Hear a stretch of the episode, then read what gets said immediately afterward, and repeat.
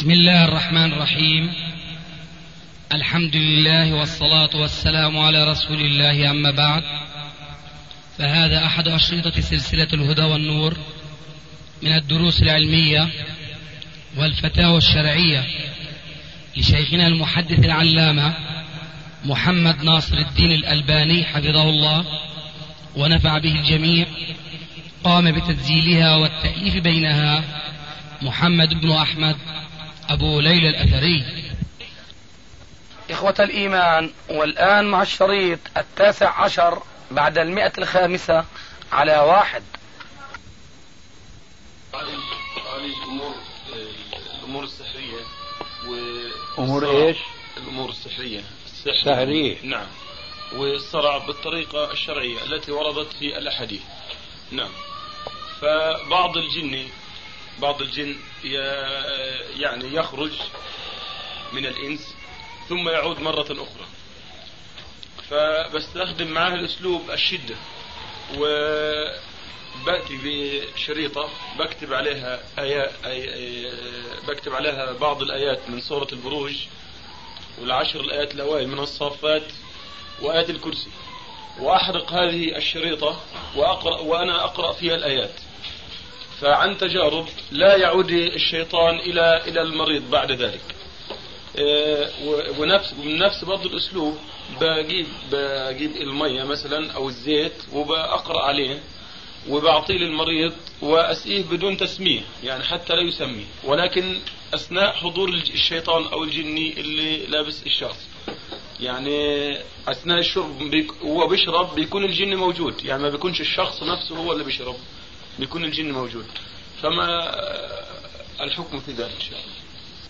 لا شك أن الحكم في هذه الصورة التي وصفتها هو من الأمور التي تدخل في عموم قوله عليه الصلاة والسلام وإياكم ومحدثات الأمور فإن كل محدثة بدعة وكل بدعة ضلالة وكل ضلالة في النار. من الملاحظ في هذا الزمان زمن آه، تكاثر الفتن وتنوعها أن من هذه الفتن انتشار دعاوى تسلط الجن على الإنس من جهة وادعاء وجود ناس يسمون أيضا بغير أسمائهم مشايخ يعالجون هؤلاء المصابين بالجن. نحن لا ننكر طبعا لنصوص الكتاب والسنة والسلف الصالح آه تسلط الجن على الإنس بما يسمى ما يشبه الصرع مثلا. وقد لا يقترن معه صرع ظاهر. هذه حقيقة لا ننكرها لأنه ثبت في السنة أن النبي صلى الله عليه وسلم قد عالج بعض من كانوا أصيبوا بمس الجن لهم. لكننا ننكر كل وسيلة تحدث في هذه القرون أو في هذا القرن الأخير من ذلك ما وصفت من الآيات التي تكتب ثم تحرق ونحو ذلك. وأنا أعظ كل مسلم يتبنى معنا الرجوع وجوب الرجوع إلى الكتاب والسنة ويتبنى معنا خير الهدى هدى محمد صلى الله عليه وآله وسلم. ويتبنى معنا قول أصحابه الكرام اتبعوا ولا تبتدعوا فقد كفيتم عليكم بالأمر العتيق. ننصح كل مسلم يشاركنا في الإيمان بهذه الأسس وبهذه القواعد الإسلامية أن لا يزيد في معالجته مشاكل تلبس الجن بالإنس إلا بتلاوة القرآن. لا أكثر من ذلك إطلاقا. ولا يجوز مكالمة الشيطان المتلبس بالإنسان ولا استنباؤه واستخباره عن السحر الذي به سحر هذا المسحور مثلا. وأين هذا السحر؟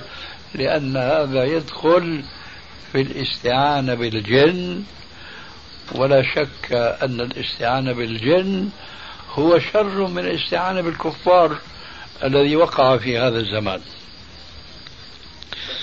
ذلك لأن الله عز وجل يقول في بيان سبب من أسباب من أسباب ضلال المشركين الذين بعث إليهم الرسول عليه الصلاة والسلام قال وأنه كان رجال من الإنس يعوذون برجال من الجن فزادوهم رهقا. الاستعاذة بالجن هو طلب العون منهم طلب العلم منهم طلب العلاج منهم. فلا يجوز إذا ما ابتلي به كثير من الشباب وفيهم أشخاص نعرفهم متمسكون بإسلامهم لكن رأيتهم متمسكين بإسلامهم كتلك المرأة التي تقتصر على الخمار دون الجلباب أو تقتصر على الجلباب دون الخمار ولا تجمع بين الأمرين. ولذلك فنحن ننصح هؤلاء الشباب المسلمين الذين معنا, معنا الخط الذي ذكرناه ببعض أصوله وقواعده آنفا ألا يزيدوا في معالجة المصروع أو المصاب بمس من الجن بأكثر من قراءة آيات من القرآن الكريم. هذا ما عندي جوابا عن هذا السؤال. بعض الجن أو بعض الشياطين بي يعني بيحتاج إلى إن الإنسان يحاوره حتى إنه يقنعه مثلا في بعض الجن يريد إنه مثلا يسلم يعلن إسلامه ولكن يريد إلى إقناع وهو نفسه يسأل هو الشيطان أو الجن بيسأل أسئلة ويريد الإجابة عليها. فمن هنا أنا بدخل معه في الحوار حتى إن أكون سبب في إقناعه إن شاء الله عز وجل. ومنذ أسبوع تقريبا أو أسبوعين تعرضت إلى حالة ف آه، وهذه الحالة كانت تحتاج إلى إقناع من الكتاب ومن السنة. وهذا الرجل يعني آه، تسامحونا إن شاء الله للإطالة ولكن إن شاء الله نختصر فيها يعني. هذا هذا الأخ آه، كان يدعي أنه مخاون من الجن. فقلت له أنت مخاون من الجن؟ قال نعم. قلت له هل تستطيع إنك تحضر هذا الجن؟ يعني أو إنك تخليه مثلا يحكي قال آه بيحضر على ايد اليمين وبخليه يحكي. قلت له طيب. فحضر على إيده اليمين ومسك عمل إيده هيك ومسك القلم وقام كاتب السلام عليكم ورحمة الله وبركاته وسط الورقة. وقال لي اسأل ما شئت. فقعدت أسأله بعض الأسئلة ما اسمك؟ و... فقال اسمي أبو محمد واسمي كذا وكذا. ما سنك؟ قال 550 سنة. ماذا تعمل؟ طبيب أعشاب. وقعد يعني قال بعض الأسئلة. في النهاية خالص قلت له طيب أنا بدي أحكي معك يعني أنت هل إيه اللي يثبت لي إنك جني؟ ما جايز تكون الشخص نفسه اللي بيكتب أنا بدي أعرف كيف. قال لي اقرأ عليه القرآن وأنت تعرف. فقرأت عليه القرآن فحينما قرأت عليه القرآن قال أنا الشيطان نفسه ولا لا أنا أبو محمد ولا أنا طبيب أعشاب ولا أنا كذا وأنا الشيطان نفسه وجئتك حتى أختبرك أنا مش جاي علشان ألبس. الشخص أنا ولكن جيتك علشان أتى حتى أختبرك وأعرف كيف تسيطر على. على على الجن وتخرجهم من الإنس ودخلت معه في حوار فكان يجادلني ويقول لن تقدر علي ولو قرأت جميعا ولو ولو ولو وهنا قرأت عليه الصافات كاملة وياسين كاملة والدخان كاملة وقرأت عليه بعض الآيات حتى في النهاية خالص أذنت في أذنه اليمنى فقال قهرتني قهرتني وهنا خرج وقال أنا لم آتي لكي أتلبس هذا الشخص ولكن جئت حتى أختبرك. وانصرف الجني ولن يعود وقرأت مر يعني مرتين بعد ذلك على الأخ المريض ولم يحضر أي, أي شيء على على هذا الأخ. نعم. نعم. آه، ما زدتنا شيئا جديدا وبالتالي ما عندي شيء جديد. عليك أن تتمسك بهدي السلف. ولا تتمسك بالقاعدة التي هي منبعها من اليهود الغاية تبرر الوسيلة. لا تظنن أنك بما تفعل من أمور أكثر من قراءة القرآن. هذه القراءة التي كان نبينا عليه الصلاة والسلام يقرأها على المصروع فإذا أنت زدت عليه فلا فرق بينك في هذه الزيادة وبين زيادة ذلك الشيعي وأشهد أن عليا ولي الله وذلك السني الصلاة قبل الأذان وبعد الأذان. كل هذا يدخل في عموم الحديث السابق وإياكم ومحدثات الأمور فإن كل محدثة بدعة وكل بدعة ضلالة وكل ضلالة في النار. نحن سمعنا من مثل هذه الحكايات أشياء كثيرة وكثيرة جدا. أنه فلان الجني اللي كان متلبس بفلان أو فلانة استطاع أنه يخرجه وأنه يأسلم وصار أسلم. وصار بعدين صاحبه. صلي في مجلس الدعوة. نعم. بيصلوا في مسجد الدعوة. آه. وصار صاحبه وصار يستعين فيه على معالجة آه مصروعين آخرين. يا جماعة هذا هو الاستعانة بالجن الذي حرمه الرسول أشد التحريم. من أتى عرافا فصدقه بما يقول فقد كفر بما أنزل على محمد. آه لما يقول لك أنا أشهد أن لا إله إلا الله وأن محمد رسول الله وأنا أسلم. أنت يمكن تصدقه. لا ما بصدق ما بصدق أنا بعرف إنه ما ما أنا ما عم أحكي عن قصة معينة الله يهديك. نعم. أنا ما قلت عن قصة معينة. وبخاصة أني قلت وأنا متحفظ. قلت يمكن تصدقه. نعم. يمكن. نعم. ويمكن ما تصدقه. أنا حتى وإن قال. اسمع. فمن أين تميز أنت الجن الصادق من الكاذب؟ نعم. ونحن اليوم نعيش إنس بعضنا مع بعض سنين طويلة. وبعدين وإذا الرجل بيطلع علينا جاسوس أنا لا مهما قال أنه مسلم لا أصدقه أبدا. إذا كيف تتعامل معه؟ أنا لا أتعامل معه. أنا أقرأ عليه القرآن وأقول له أخرج أخرج يا عدو الله. ما أقول له أكثر من ذلك. ولكن إذا طلب مني أن أقنعه بالإسلام فبأقنعه بالأحاديث وبالآيات فقط. ما فيش أكثر من هيك. طيب. يعني لا أطلب لا أطلب منه استعانة على أحد. إيه. يعني ما بطلب منه أي شيء. المقصود لا تزيد على تلاوة القرآن. لا، غير ما بزيد على غيره تلاوة القرآن. الساعة يا أستاذ تيسير 11 ونص. خلاص لازم إحنا الساعة يا أخي مرة الله يبارك فيكم نعم. الحديث أنت ومالك من كسب أبيك. آه، أنت ومالك لأبيك. أنت ومالك لأبيك. وفي كسب كان يكتب جامع صحيح. هذاك حديث آخر.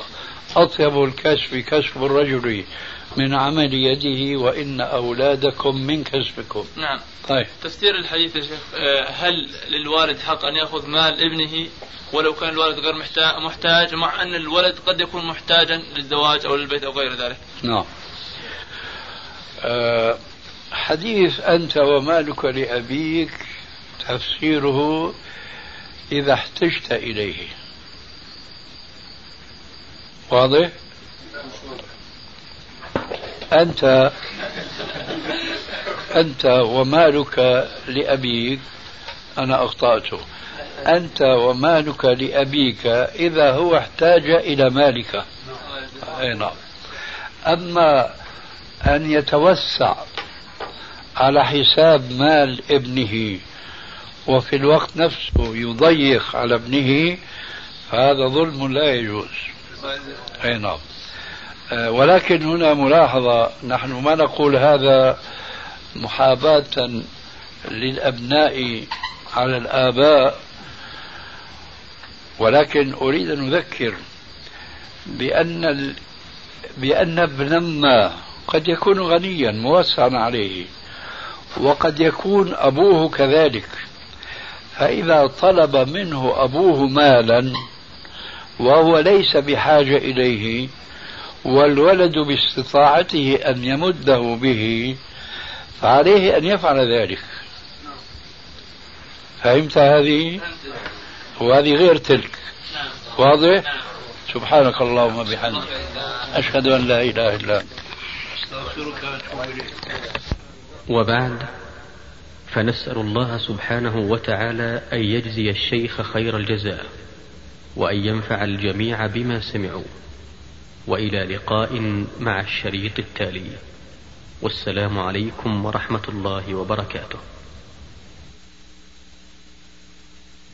أيها الإخوة انتهت مادة هذا الشريط ولأنه بقي في الشريط متسع فيسرنا إكماله بهذه المادة. فإني أقدم شكري أولا لهذه الجامعة حيث أتاحت لي فرصة اللقاء بالراغبين في العلم والحريصين على المعرفة. لعله يكون فيما أقدمه شيء من الفائدة إن شاء الله تعالى. وموضوع الجن وما يتعلق به موضوع دقيق جدا.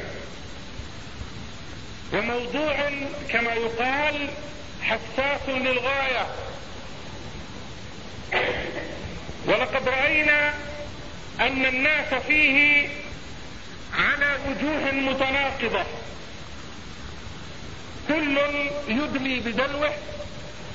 وكل يتكلم برأيه من غير أن يكون عنده حجة قوية أو بينة ظاهرة جلية. والعلم أي علم ما إنما يقوم الصواب فيه ويظهر الحق به من خلال أدلته. ومن خلال حججه ومن خلال براهينه كما قال رب العالمين سبحانه وتعالى في كتابه المبين قل هاتوا برهانكم إن كنتم صادقين فجعل الإتيان بالبرهان علامة الصدق والبرهان هو الحجة التي لا إشكال فيها. والبينة التي لا تردد في قبولها. فليس البرهان إذا مجرد تصور منقوص أو فهم قاصر أو شبهة ترد هنا أو تأتي من هنالك. وإذ الأمر كذلك فإنني أكرر أن مسألة التلبس أو مسألة الصرع كما هو يشار إليها في كثير من المقالات أو الكتب أو المحاضرات مسألة الصرع من المسائل التي تكلم فيها أهل الطب قديما وحديثا ولم يخل كلام أهل العلم من فقهاء ومفسرين وعلماء مدققين منها لا في كثير ولا في قليل.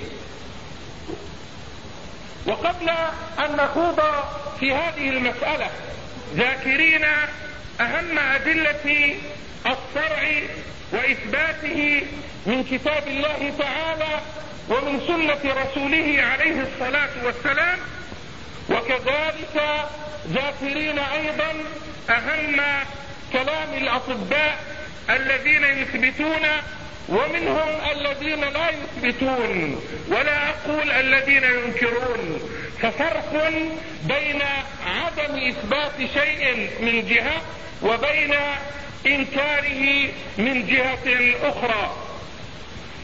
أما الصرع فإن تعريفه عند أهل اللغة هو الطرح بالأرض. يقال صرعه صرعا أي طرحه بالأرض. والصريع المجنون والصرع بسكون الراء وليس بفتحها كما هو شائع على ألسنة الناس. كثير من الناس يقول الصرع وهذا خطأ. لا يعرف في لغة العرب شيء اسمه الصرع وإنما هو الصرع بسكون الراء. وقال ابن سينا الطبيب المشهور في كتابه القانون الصرع علة تمنع الأعضاء عن أفعال الحركة والحس والانتصاب منعا غير تام.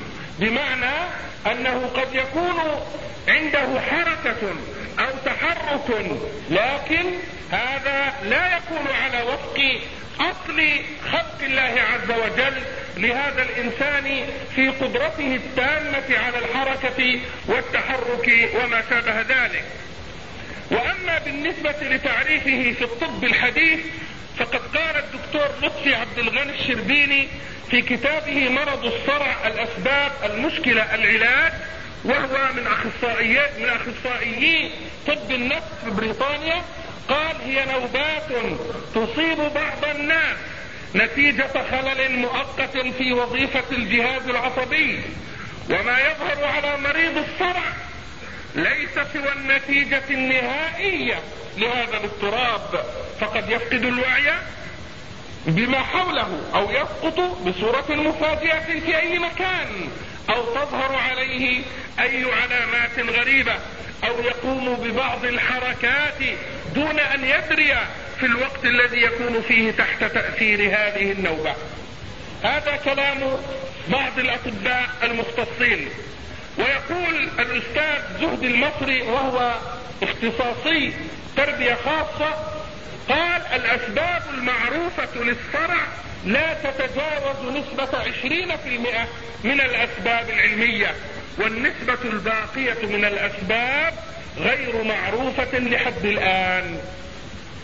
الأسباب المعروفة للصرع لا تتجاوز نسبة عشرين في المئة من الأسباب والنسبة الباقية من الأسباب غير معروفة لحد الآن. وهذا الكلام الذي يقوله متخصص في القرن العشرين وعلى أبواب القرن الحادي والعشرين قاله الإمام ابن قيم الجوزية شمس الدين تلميذ شيخ الإسلام ابن تيمية قبل نحو من سبعة قرون وأكثر. قال في كتابه زاد المعاد من هدي خير العباد قال الصرع صرعان صرع من الأرواح الخبيثة الأرضية يقصد بها الجن والشياطين وفرع من الأخلاق الرديئة.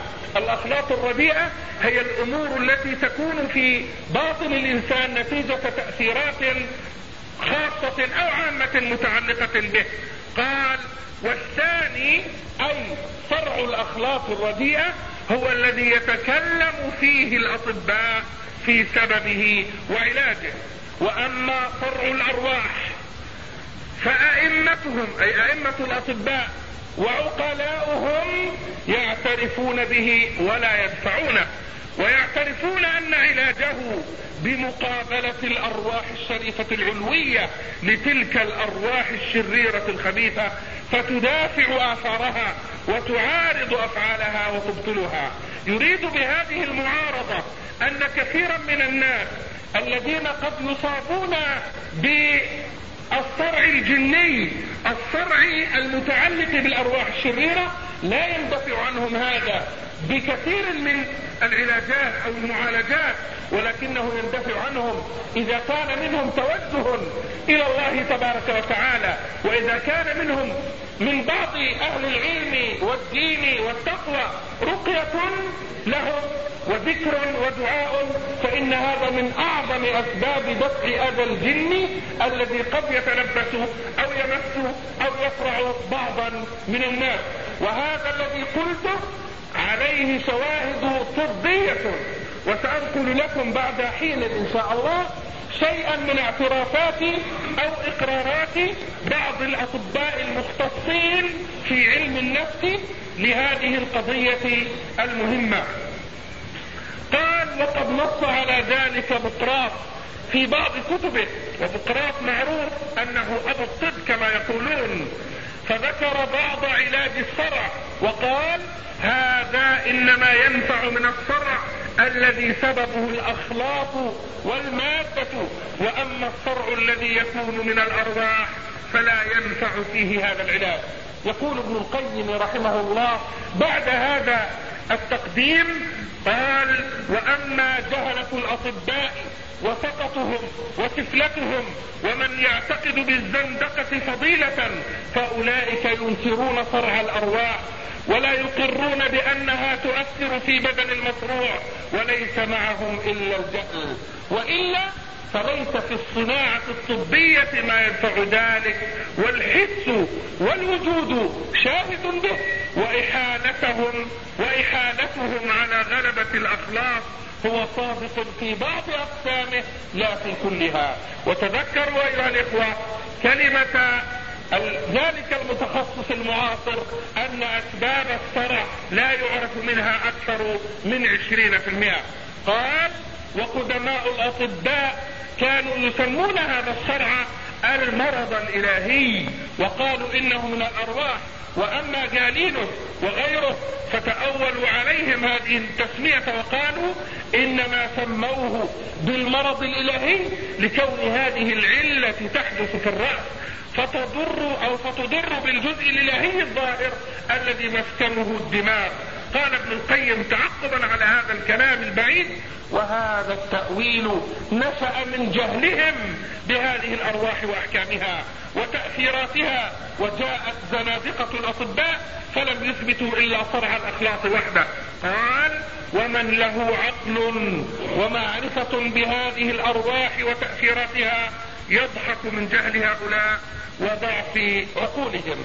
هذا كلام عالم كتبه قبل أكثر من سبعمائة سنة وهو يوافق تماما ما انتهى إليه حال كثير من الأطباء والنفسانيين والمتخصصين في هذا العصر. وهنا أيضا لا بد من ذكر ما يتعلق بكلام الأطباء أو ذكر نبذ مما وقفت عليه من كلام الأطباء والمختصين في علم النفس خصوصا أو في العلوم الطبية عموما في إثبات الصرع وما يتعلق به. كتاب الطبيب المسلم وأخلاقيات المهنة.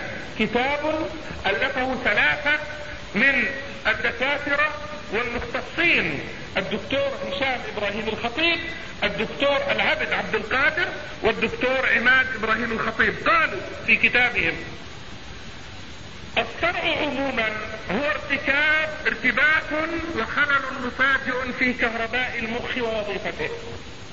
خلل مفاجئ في كهرباء المخ ووظيفته. ونوباته تأتي على نوعين. اولا نوبات تشنج عضوية. تبدأ في مراكز الحركة بالمخ نتيجة تغيرات فسيولوجية عضوية يفقد معها المريض إحساسه وشعوره تماما وعلاجه يكون مع الأطباء البشريين وعندهم. ثانيا نوبات تشنج نفسية تبدأ في مراكز الإحساس على شكل إحساسات مختلفة يكون مظهرها تغييرا أو يكون مظهرها الأساسي تغييرا عقليا لا يفقد معها المريض إحساسه وشعوره تماما. قال وهذا النوع من النوعات من النوبات الصرعية هو ما يمكن استشفاؤه أي طلب شفائه بالدعوات والتوجه إلى الله تعالى مما لا يستطيع علاجه الأطباء ذلك أن الدعوات والصلوات أعظم من تأثير الأدعية الأدوية. قال وعقلاء الاطباء يعترفون بأن في فعل القوى النفسية وانفعالاتها في الشفاء عجائب كثيرة. قال والإنسان قد يمسه أكثر من شيطان ويمكن أن يستمر مس الشيطان للإنسان سنوات عدة. وقد قال نبينا الكريم سيدنا محمد صلى الله عليه وسلم عن سيدنا عيسى عليه الصلاة والسلام ما من مولود يولد إلا مسه الشيطان حين يولد فيستهل صارخا إلا مريم وابنها. يقصد إلا مريم وعيسى عليه الصلاة والسلام. وها هنا كلمة أيضا قالها بعض الأطباء. قال تبين أن كثيرا من حالات الصرع إنما تحدث مع الأطفال ساعة ولادتهم. هذه كلمة كتبها أيضا بعض الأطباء المختصين في علم النفس والطب وسنذكرها في وقتها إن شاء الله تعالى. وهكذا يتكلم هؤلاء الأساتذة المختصون ثم ينقلون عن الدكتور جيمس هايسلو في كتابه عن المس قالوا أو قال إنه أي المس تأثير خارق في العادة تؤثر به شخصية راعية خارجية في عقل في عقل شخص وجسمه ولا يمكن إنكار كنهه. وكنه الشيء حقيقته. هذا من أطباء الغرب من علماء الغرب الذين قد لا يكونون مؤمنين بشيء اسمه الجن لكنه يعرف يعلم ويعرف أن هناك تاثيرا وأن هناك اثرا وأن هناك حقيقة.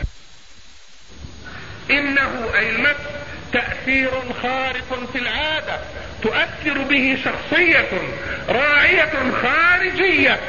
في عقل في عقل شخص وجسمه ولا يمكن إنكار كنهه وكنه الشيء حقيقته.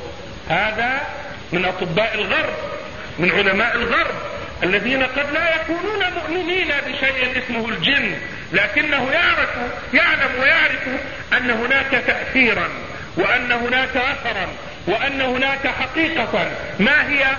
هو لا يستطيع أن يذكرها أو أن يصفها إلا بأنها شيء مجهول عنده. أما المسلم الذي آمن بالله وآمن بما عند الله وبما في كتاب الله سبحانه وتعالى فإنه يؤمن أن هذا من تأثير الجن والشيطان بما لا يستطيع دفعه لا في عقله ولا في تفكيره ولا من حيث الطب ولا من حيث غير ذلك. وأما بالنسبة للأدلة الشرعية المتعلقة بموضوع المس فأعظمها وأهمها قول الله تبارك وتعالى في سورة البقرة واصفا اكلي الربا الذين لم ينتهوا عما نهاهم الله تعالى عنه. قال الذين يأكلون الربا لا يقومون إلا كما يقوم الذي يتخبطه الشيطان من المس. الذين يأكلون الربا لا يقومون إلا كما يقوم الذي يتخبطه الشيطان من المس.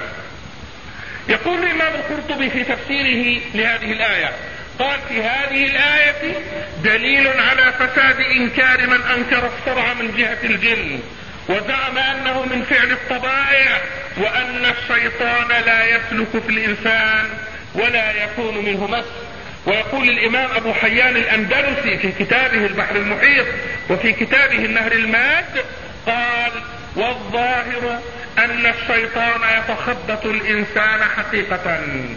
هذه كلمة أئمة العلم في قديم الزمان وهناك مفسر من علماء أوائل هذا القرن وهو من علماء تونس اسمه الطاهر بن عاشور يقول في كتابه التحرير والتنوير قال وإنما احتيج إلى زيادة قوله من المس في الآية. ليظهر المراد من تخبط الشيطان فلا يظن أنه تخبط مجازي بمعنى الوسوسة. فكثير من الناس سمعناهم يقولون بأن المس هنا وسوسة وليس شيئا حقيقيا. هو مجرد وساوس وليس حقائق. أنا أقول هذا قد يكون لكنه ليس هو الذي دائما يكون. فإنني أعلم من خلال رؤيتي لكثير من الناس الذين جاءوا يسألون أو يستفسرون أو يطلبون أن يعالجوا ونحن لسنا ممن يعالج وإنما قد نرشدهم وننصحهم ونعلمهم ونذكرهم. رأيت أن كثيرا منهم حقيقة كانوا موسوسين كانوا مصابين بداء الوهم. وبداء الوسوسة فإذا بأقل شأن يصيبهم يصبح عظيما وكبيرا. يذهبون إلى الأطباء فلا يجدون علاجا أو لا يجدون شفاء. فإذا بهم يحكمون بأنفسهم على أنفسهم أنهم مصابون بالمس ومصابون بالصرع وتلبس الجن. وهذا في الحقيقة أمر خطير وخطير جدا. والواجب أن يكون هنالك دقة علمية. يا من تظن أنك مصاب بشيء من النفس أو الصرع أو الجن لا تفتي نفسك بهذا. ولا تسارع إلى تلبيس ذاتك وعقلك وقلبك هذا الشيء. وإنما عليك أن تذهب إلى أهل الاختصاص أن تذهب إلى أهل الطب قبل ذلك. كله لأنهم قد يعلمون شيئا غاب عنك أو ذهب منك فيكون منك منهم علاج لك. وهذا أيضا موجود كثيرا وكثيرا جدا لكن الأمر ليس بهذه الصورة. فكما سمعنا أن كثيرا من أسباب ودواعي المس والصرع مما لا يعرفه الأطباء ولا يعلمون اصوله أو أسبابه ودواعيه. وها هنا نقطة مهمة يذكرها نفس أو يذكرها علماء الطب أنفسهم. يقولون يقول الدكتور عبد الرحمن العيسوي في كتابه الإسلام والعلاج النفسي الحديث وهو من أطباء علم النفس يقول علم النفس علم محدود وليس علما مطلقا وهذه حقيقة يقرها ويؤكدها العلم. ويقول الدكتور إسماعيل الفاروقي في كتابه العلوم الطبية والاجتماعية من وجهة النظر الإسلامية يقول علم الطب علم النفس علم حديث نسبيا علم حديث نسبيا. ويقول أيضا الدكتور محمد المهدي وهو اخصائي الطب النفسي في مستشفى الأمل في جدة في كتابه العلاج النفسي في ضوء الإسلام يقول إن أطباء النفس الذين تتلمذوا على أيدي الغرب المنكرين لكل ما هو غيب أصبحوا يتحدثون عن مس الجن والشياطين والسحر والعين على أنها أساطير وأوهام قديمة ملأت رؤوس العامة في المجتمعات البدائية وأن هذه الحالات أصبحت مفهومة الان من خلال عمليات اللا شعور التي تقوم بوظيفة دماغية لمصلحة توازن المريض فتحدث حالات الإغماء أو الصرع الهستيري ويتصرف الشخص الذي يواجه ضغوطا نفسية معينة. وكأنه شخص آخر ليعبر عما لم يستطع التعبير عنه. في الحالات العادية فيتغير صوته ويأتي بأفعال تثير خيالات العامة ودهشتهم.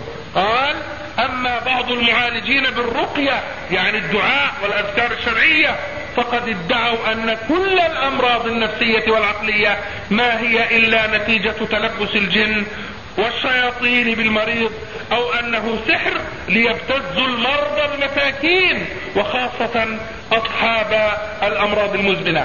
فنحن بين هؤلاء الذين يريدون ابتزاز المرضاء وتلبيسهم الجن وإيقاع الصرع فيهم وبين أولئك الذين ينكرون هذا ولا يؤمنون به. والحق أيها الإخوة بين هذا وذاك. ودين الله بين الغافي بين الجافي عنه والغالي فيه. وهكذا الحق يضيع بين طرفين بين مفرط ومفرط بين مفرط ومفرط. لذلك قيل قديما كلا طرفي قصد الأمور ذميم والأصل التوسط وبناء الرأي العلمي على الدليل والحجة البينة التي لا إشكال فيها.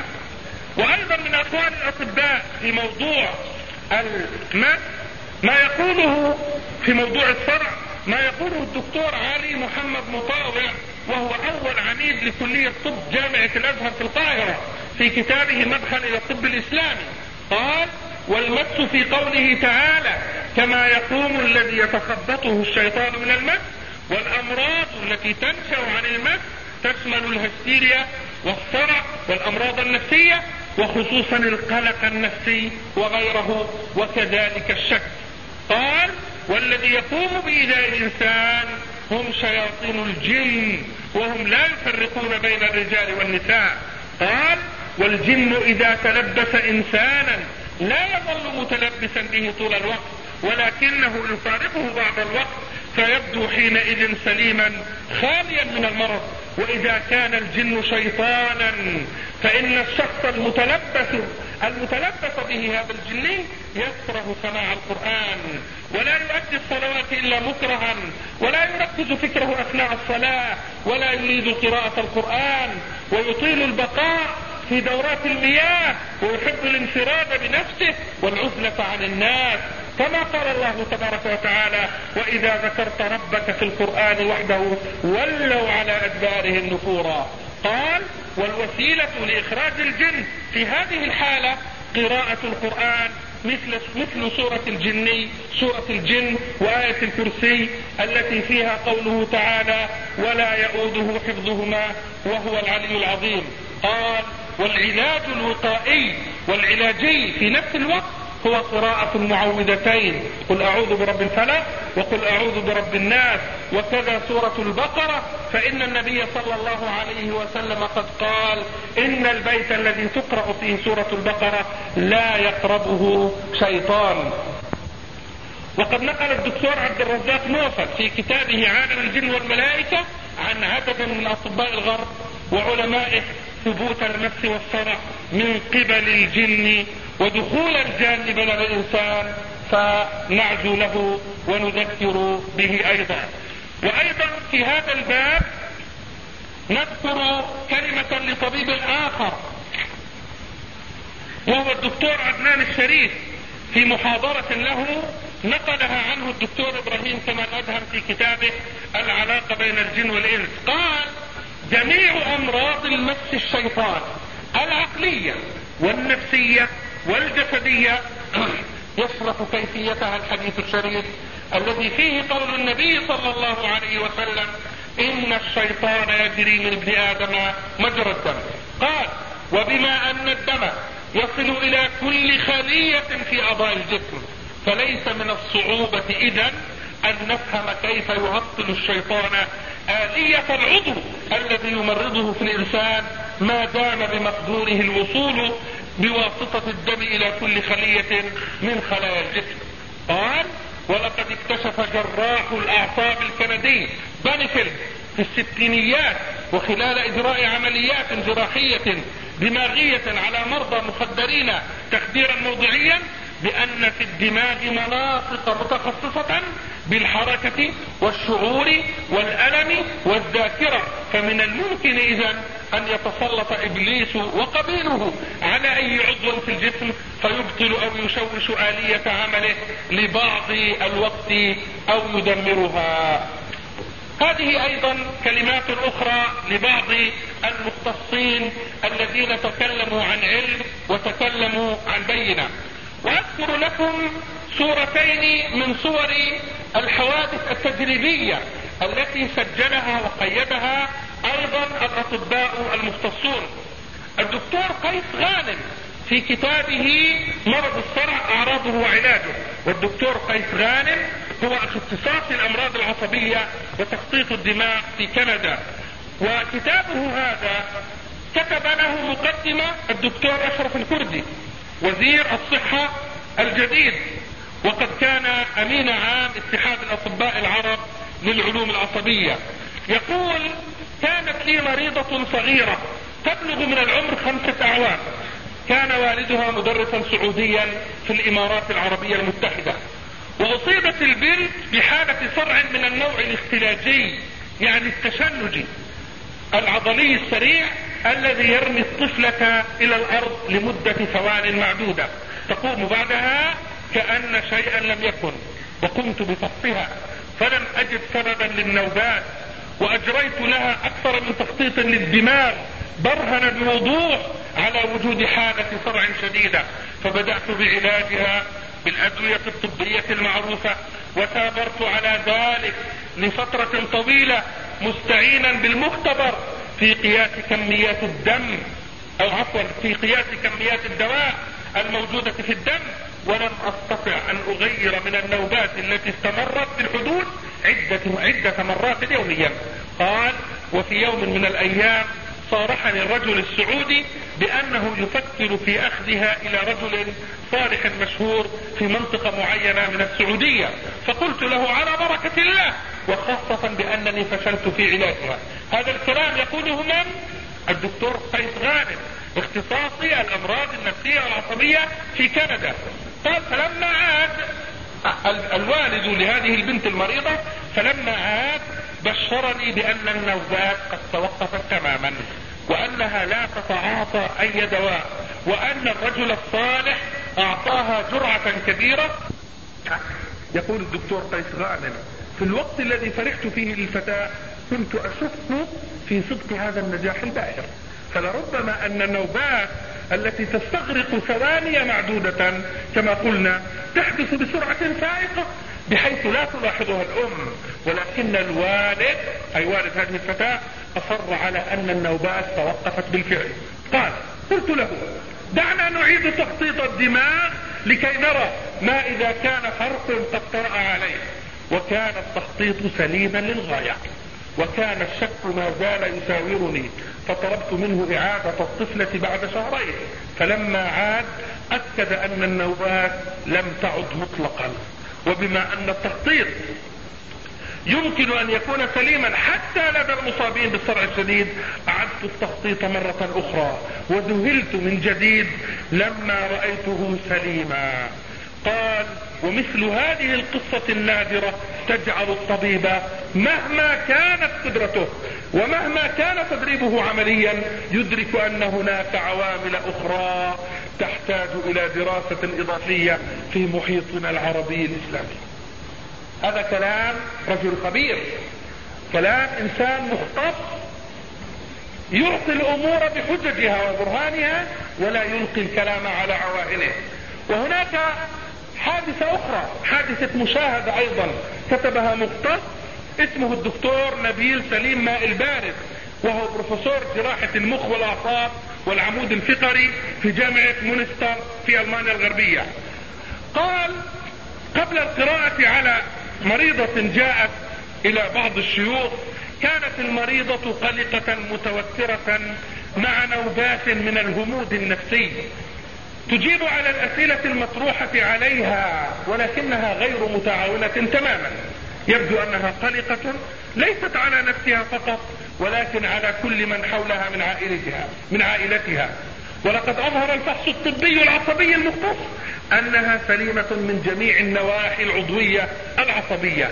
أما فحص الحدقتين فكانتا بحجم طبيعي من أربعة إلى خمسة ملم مع استجابة عادية للمنعكس الضوئي حيث إنه من المعروف أن تسليط الضوء على حدقة الإنسان المتواجد في غرفة معتمة نوعا ما يؤدي إلى انقباض أو صغر في حجم هذه الحدقة.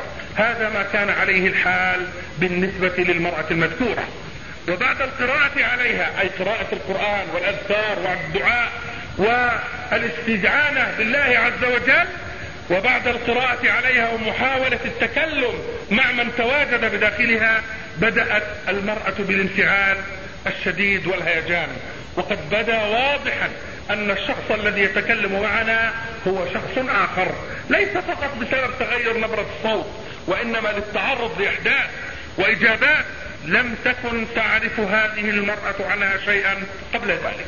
وخلال هذا الطور كان من الصعوبة تسليط الضوء على العينين لفحص الحدقتين حيث كان ذلك يؤدي إلى هيجان شديد مع صعوبة في السيطرة عليها. ولكن بالرغم من ذلك تبين أن بأن حدقتي العينين هما في أشد مراحل التضييق ولا يوجد لهما أي تفاعل أو تغير بعد تسليط الضوء الشديد عليهما. وكانت العينان في حركة أفقية مستمرة وهي ما نسميه في علم الطب بالرأرأة. وفي المرحلة الأخيرة وعندما طلب من الجني الخروج منها وذلك عن طريق الساق اليسرى طبعا نحن لا نؤمن بأن أن نأمر الجني بأن يخرج من الساق اليسرى أو اليمنى وإنما علينا فقط الوقوف على ما ورد فيه النص. دون أن نتزيد على ذلك ودون أن نجتهد في التجارب على أمر هو غيبي ليس لنا قدرة عليه أو سلطة به. قال أصابتها حالة اختلاجية تشنجية شديدة وموضعها خاصة في الساق اليسرى وبعد ذلك تغير أو طرأ تغير شديد على المريضة حيث استفاقت وهي لا تعلم عن كل ما أصابها وكانت في حالة ذهول شديد وأرادت أن تتمم الحديث الذي ابتدأته قبل حصول النوبة معها. قبل القراءة بدا عليها علامات الارتياح والطمأنينة وعندما سألناها عن الصداع الشديد الذي كانت تشعر به قبل ذلك أجابت بأنه قد اختفى تماما. ثم تم فحص حدقتي العينين للمرة الثالثة ووجد أنهما عادتا إلى الوضع الطبيعي الذي كانتا عليه قبل أن تتم القراءة عليها. أما فحص قاع العين فقد كان طبيعيا قبل وأثناء القراءة عليها. يقول الدكتور الاختصاصي هذا وصدق الله تعالى حيث قال في محكم كتابه الكريم وننزل من القرآن ما هو شفاء ورحمة للمؤمنين وقال وما أوتيتم من العلم إلا قليلا. هذه أيها الإخوة أمور اختصرتها اختصارا وفي الحقيقة أنا لي كتاب بعنوان برهان الشرع في إثبات المس والصرع ويتضمن فتاوى العلماء الربانيين وشهادات الأطباء المختصين والرد على المنكرين والمخالفين والنقد على المبطلين والمشعوذين.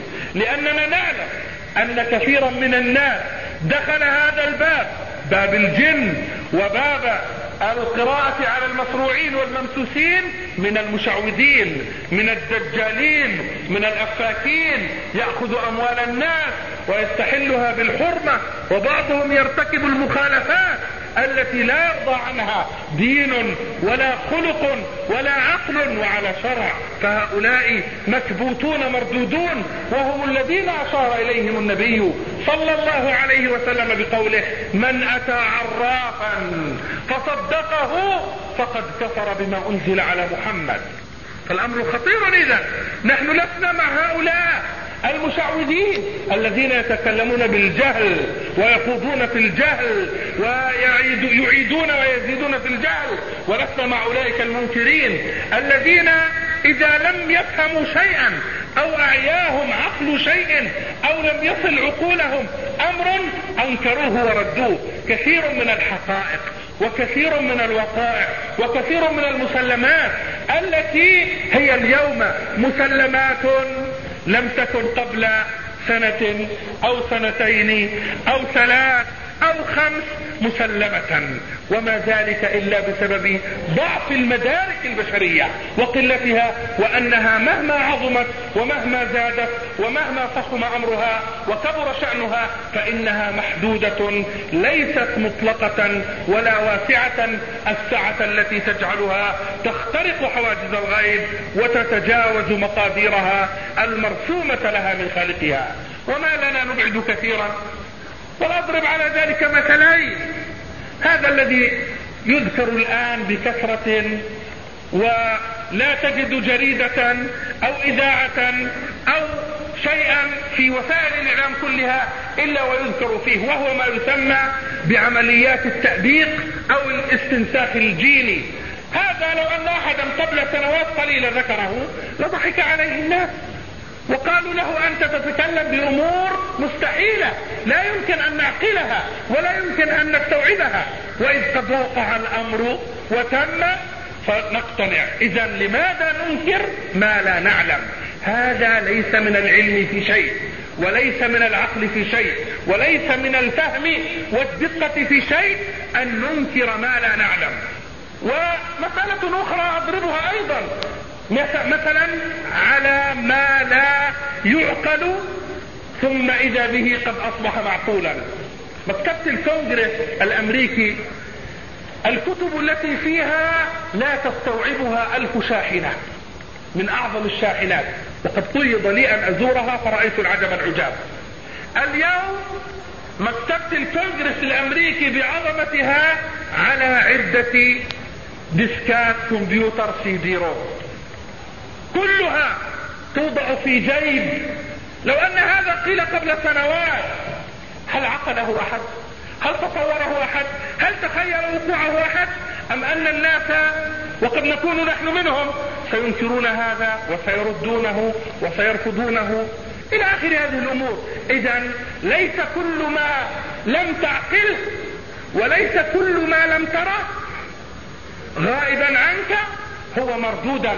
وإنما عليك أن تنظر إلى الأمور نظرة شاملة نظرة عميقة نظرة أصيلة مبنية على العلم والمعرفة والدقة. وأما ما لا تعلمه فاحل امره إلى عالمه سبحانه وتعالى.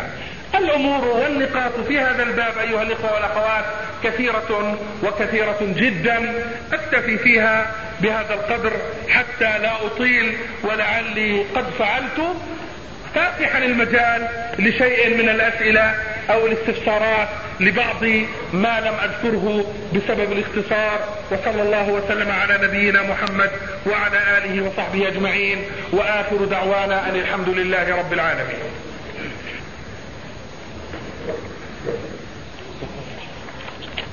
جزا الله شيخنا الكريم على هذه المحاضرة القيمة التي سعدنا بها حيث قضينا فترة بسيطة من الزمن كانت ذات فائدة كبيرة ونتمنى من الله أن يبارك لنا فيها والذي عنده سؤال فليتفضل أو مع الورق.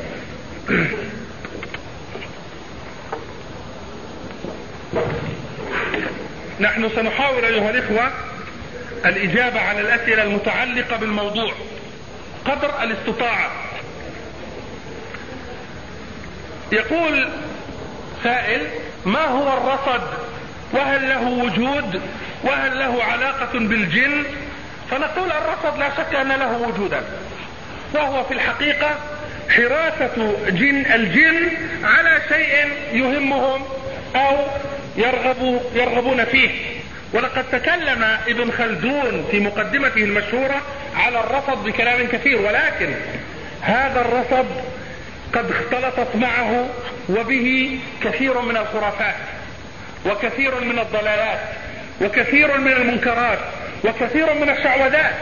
فإذا بنا اليوم نرى أن بعض الناس وبخاصة الذين يبحثون عن الذهب والذين يحلمون بالكنوز يقولون رأينا رصدا فيذهبون إلى من يظنون أن عنده قدرة على إزالة الرصد أو كما يقولون بتعبيرهم على فكه ثم إذا بهم يصبحون لعبة وهزأة بين يدي الشيطان. يقول لهم هذا المشعوذ بأن الرصد عليكم أن تذهبوا شمالا فيذهبوا شمالا فيذهبون شمالا. ثم يقول لهم اذهبوا يمينا فيذهبون يمينا. ثم يقول لهم ليس هذا الموضع وإنما الموضع موضع آخر. وهكذا فيضيعون أموالهم وأديانهم وأنفسهم وأوقاتهم وهم لا يزالون في أمكنتهم. يتلاعب بهم الشيطان ويستهزئ بهم وهو في جبلته وفي أصل خلقته يبغض الإنسان ولا يحبهم.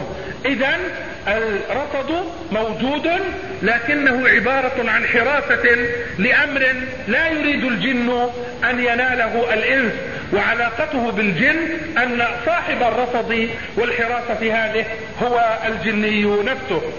وأما إذهابه إن كان ولا بد فلا يكون إلا بالطاعة لله تعالى والاتباع لسنة نبيه عليه الصلاة والسلام مع الاستعانة برب العالمين والذكر والدعاء والقراءة. فلعل الله سبحانه وتعالى بعد ذلك يدفع شره ويدرأ ضره.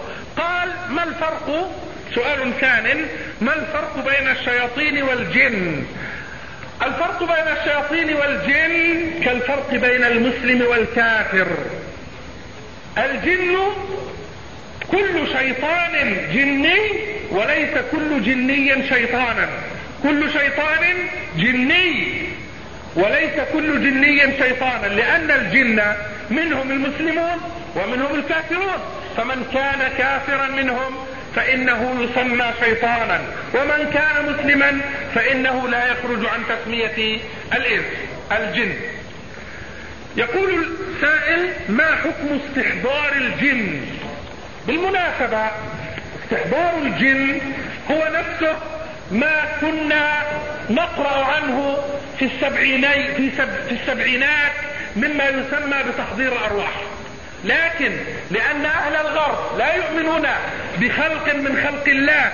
اسمه الجن كانوا يطلقون عليها اسم الأرواح. وإلا هي هي يتلاعب الجن بهم ويقولون نحن كذا ونحن كذا. وأنا حدثني بعض أهل العلم. في دمشق قال قيل لي إن رجلا من الناس يستحضر الأرواح. إذا طلبت منه استحضار أي روح فإنه يستطيع استحضارها. قال فذهبت إليه. لأكشف زيغه وكذبه وانحرافه قال قلت له هل تستطيع أن تستحضر جنيا آه، أن تستحضر أرواحا؟ قال أستطيع.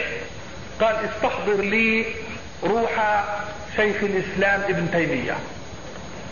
قال فإذا به وقف خلف باب معين ثم قال الشيخ اليوم تعبان لا يستطيع أن يأتي.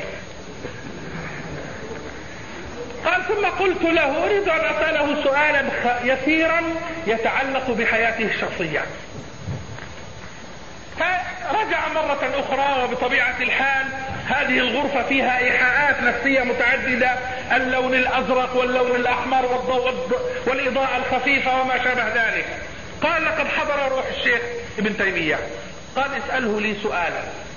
لقد أغفلت كتب التاريخ أنه قد خلف أبناء وبنات. فكم من ولد وكم من بنت. هذا الذي يستحضر أو يدعي استحضار الارواح وجدها فرصة طيبة ولقمة سائغة وكذبة سهلة. فقال يقول أنه خلف بنتين وولدا. قال له خلاص أنا اكتفيت. ثم قال له مما يعرفه الصغير والكبير أيها الكذاب المفتون أن ابن تيمية مات ولم يتزوج.